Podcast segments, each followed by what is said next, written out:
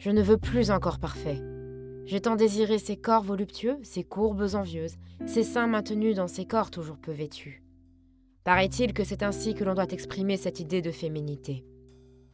Alors j'ai passé des heures à engloutir ces formes sans faille, des minutes à me perdre dans les méandres de mes désirs enfouis pour parfaire mon corps, comme ceux affichés sur nos écrans.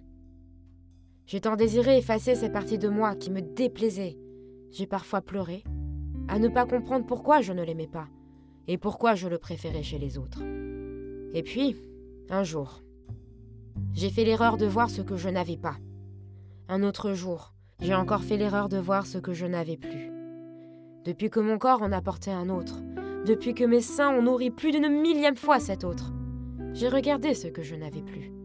Ce jour-là, j'ai essayé de comprendre. Comment avais-je pu ne pas aimer ce corps d'autrefois? C'est ainsi que j'ai compris que mille et une fois nous finissons souvent par répéter ces mêmes schémas de doute et de peur.